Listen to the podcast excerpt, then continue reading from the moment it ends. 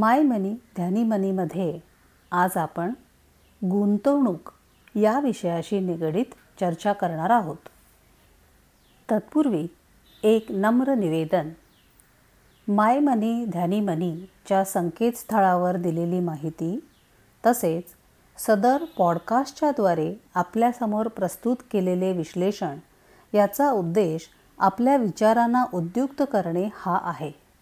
आपण आपल्या आर्थिक नियोजनाचे निर्णय जाणीवपूर्वक आणि अभ्यासपूर्वक घ्यावेत यासाठीचा हा उपक्रम आहे. हा कुठल्याही स्वरूपाचा गुंतवणुकीचा सल्ला अथवा आग्रह नाही याची कृपया आपण नोंद घ्यावी.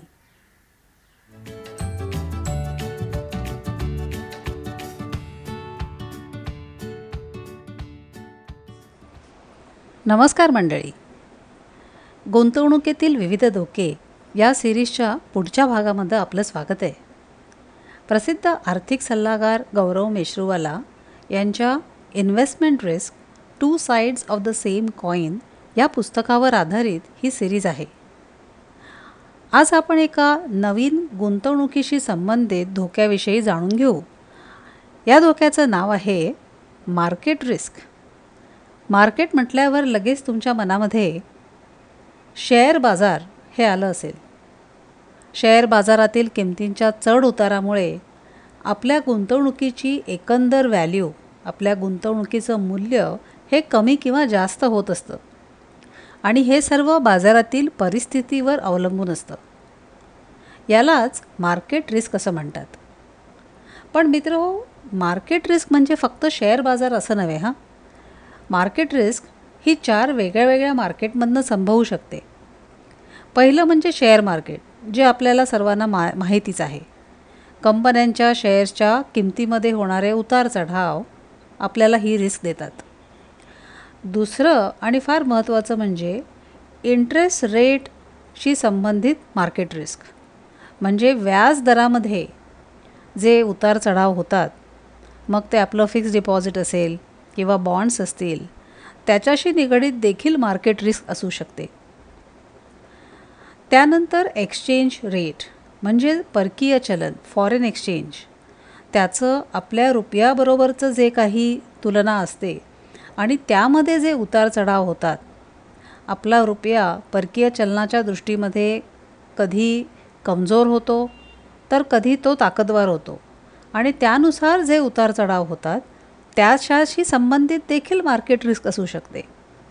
आणि कमॉडिटी म्हणजे काही मौल्यवान धातू असतील जसं सोनं असेल प्लॅटिनम असेल चा चांदी असेल किंवा क्रूड ऑइल कपास म्हणजे कापूस या सर्वांच्या दरांमध्ये होणारे उतार चढाव आणि त्याचा आढावा घेणारं जे मार्केट ज्याला कमॉडिटी मार्केट असं म्हणतात तिथून देखील आपल्याला मार्केट रिस्क येऊ शकते.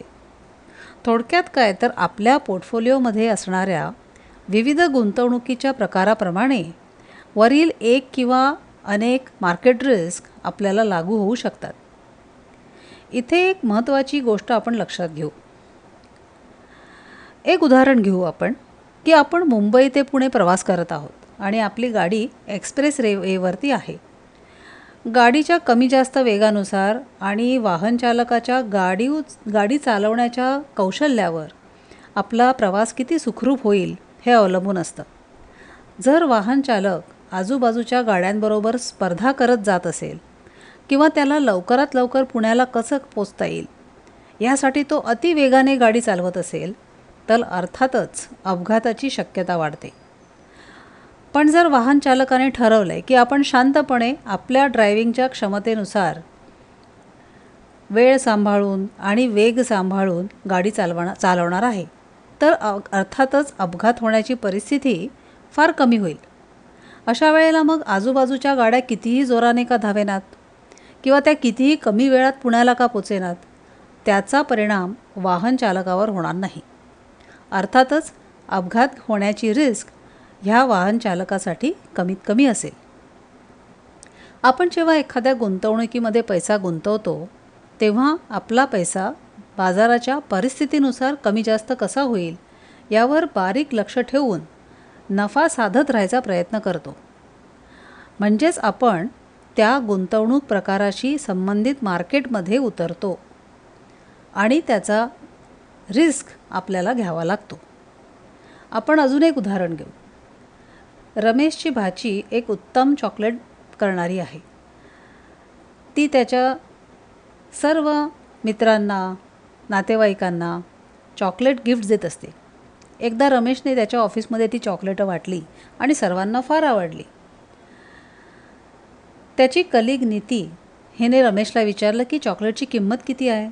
तर रमेश म्हणाला की ती एक छंद म्हणून चॉकलेट बनवते आणि त्याचा व्यवसाय करत नाही. तर नीती म्हणाली की तिच्या शेजारच्या ज्या मिसेस मेहता आहेत त्या देखील फार चॉकलेट बनवतात आणि चारशे पन्नास रुपयाला एक किलो ह्या रेटला त्या विकतात. मीनाची मैत्रीण सुरेखा देखील अतिशय उत्तम चॉकलेट बनवते आणि साडेपाचशे रुपये किलोला त्या विकते. आता बघा रमेशची भाची चॉकलेटचा व्यवसाय न करत असल्यामुळे ती मार्केटच्या स्पर्धेला बांधील नाही. या स्पर्धेचा कुठलाही परिणाम तिच्यावर होणार नाही. पण या उलट मिसेस मेहता तसेच सुरेखा चॉकलेटचा व्यवसाय करतात. त्यामुळे त्या मार्केटमध्ये उतरल्या आहेत आणि मार्केटमधील स्पर्धेचा एक अविभाज्य घटक असल्यामुळे त्याच्याशी निगडीत रिस्कशी त्यांचा संबंध नक्की येणार आहे. अशा प्रकारे आपण जेव्हा गुंतवणूक करतो तेव्हा आपण मार्केटमध्ये उतरतो. मग तो शेअर बाजार असेल स्थावर मालमत्ता असेल बॉन्ड्स म्हणजे रोखे असतील. गुंतवणुकीच्या प्रकारानुसार त्या त्या प्रकारच्या मार्केट रिस्क आपल्याला अनुभवाव्या लागू शकतात. शेअर बाजारातील गुंतवणुकीसाठी शेअर मार्केटच्या उतार चढावातील market risk. Bond fix deposit घेतले असतील तर रिझर्व्ह ऑफ बँक ऑफ इंडियाच्या निर्धारित केलेल्या व्याजदरातील चढउताराशी निगडीत मार्केट रिस्क. परकीय चलनाशी रिलेटेड एक्सचेंज रेटशी रिलेटेड मार्केट रिस्क. आणि कमॉडिटीजमध्ये जर गुंतवणूक असेल तर त्या मार्केटशी निगडीत धोके आपल्याला लागू शकतात. आता बघा मार्केट रिस्कचा सामना कसा करायचा? मिसेस भट्टाचार्य शेअर मार्केटमधले गुंतवणूकदार आहेत. त्या बराचसा पैसा शेअर मार्केटमध्ये गुंतवतात. पण त्यांच्यासाठी शेअर मार्केटमधली गुंतवणूक ही नेहमी दीर्घ मुदतीसाठी असते. त्या चांगल्या कंपनीचे शेअर व्यवस्थित अभ्यासपूर्ण विकत घेतात आणि मग नजी नजीकच्या काळामध्ये त्या किमतीवरती काय परिणाम झाला आहे त्याचं चढ उतार झाला आहे याकडे त्या अजिबात लक्ष देत नाहीत.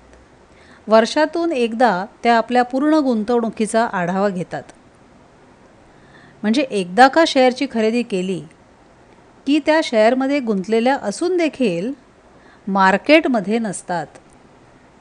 त्यामुळे शेअर बाजारातील मार्केट रिस्कचा त्यांच्या गुंतवणुकीवर होणा होणारा जो परिणाम असतो तो नोशनल असतो म्हणजे काल्पनिक असतो. एकंदर गुंतवणुकीचे मूल्य कमी किंवा अधिक झाले तरी ते पेपरवर असते ते प्रत्यक्षात आलेले नसते. त्यामुळे शेअर मार्केटमध्ये पैसे गुंतवलेले असून देखील शेअर मार्केटशी संबंधित मार्केट रिस्कचा त्यांच्यावर फारसा परिणाम होत नाही. तसंच अजून एक उदाहरण आपण घेऊ. मनोज जैन यांनी भारतीय सरकारने दिलेले टॅक्स फ्री बॉन्ड्स विकत घेतलेत. हे बॉन्ड्स दहा वर्षानंतर मॅच्युअर होणार आहेत. आपल्या निवृत्तीसाठी त्यांनी ही गुंतवणूक केलेली आहे. यातील येणारे व्याजाचे उत्पन्न त्यांच्या दृष्टीने फार महत्त्वाचं आहे. त्याच्यामुळे बॉन्डच्या मॅच्युरिटीपर्यंत ते ही गुंतवणूक कायम ठेवणार आहेत. त्यांना अजिबात ते बॉन्ड्स विकण्यामध्ये इंटरेस्ट नाही.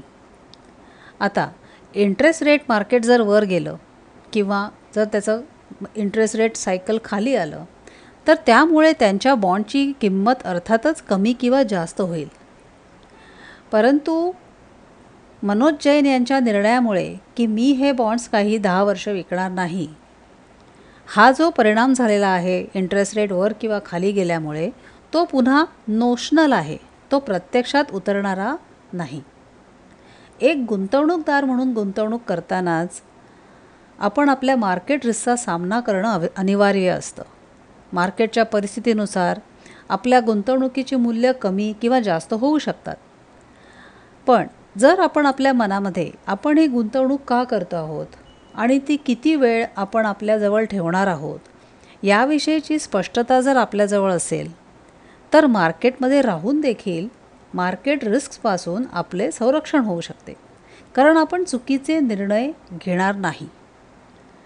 कुठचेही गुंतवणुकीचे धोरण हे बरोबर किंवा चूक हे नसते ते आपल्या परिस्थितीवर अवलंबून असते. आपल्या गुंतवणुकीच्या धोरणाच्या स्पष्टतेनुसार आपण मार्केट रिस्क घेण्यासाठी तयार आहोत की नाही हे आपण ठरवावे लागते. आणि त्यानुसार आपण आपले निर्णय घ्यायचे असतात. तर मंडळी आज आपण मार्केट रिस्क ह्याविषयी चर्चा केली. पुढच्या एपिसोडमध्ये आपण लिक्विडिटी रिस्क ह्याविषयीची अधिक माहिती घेऊ. तोपर्यंत नमस्कार.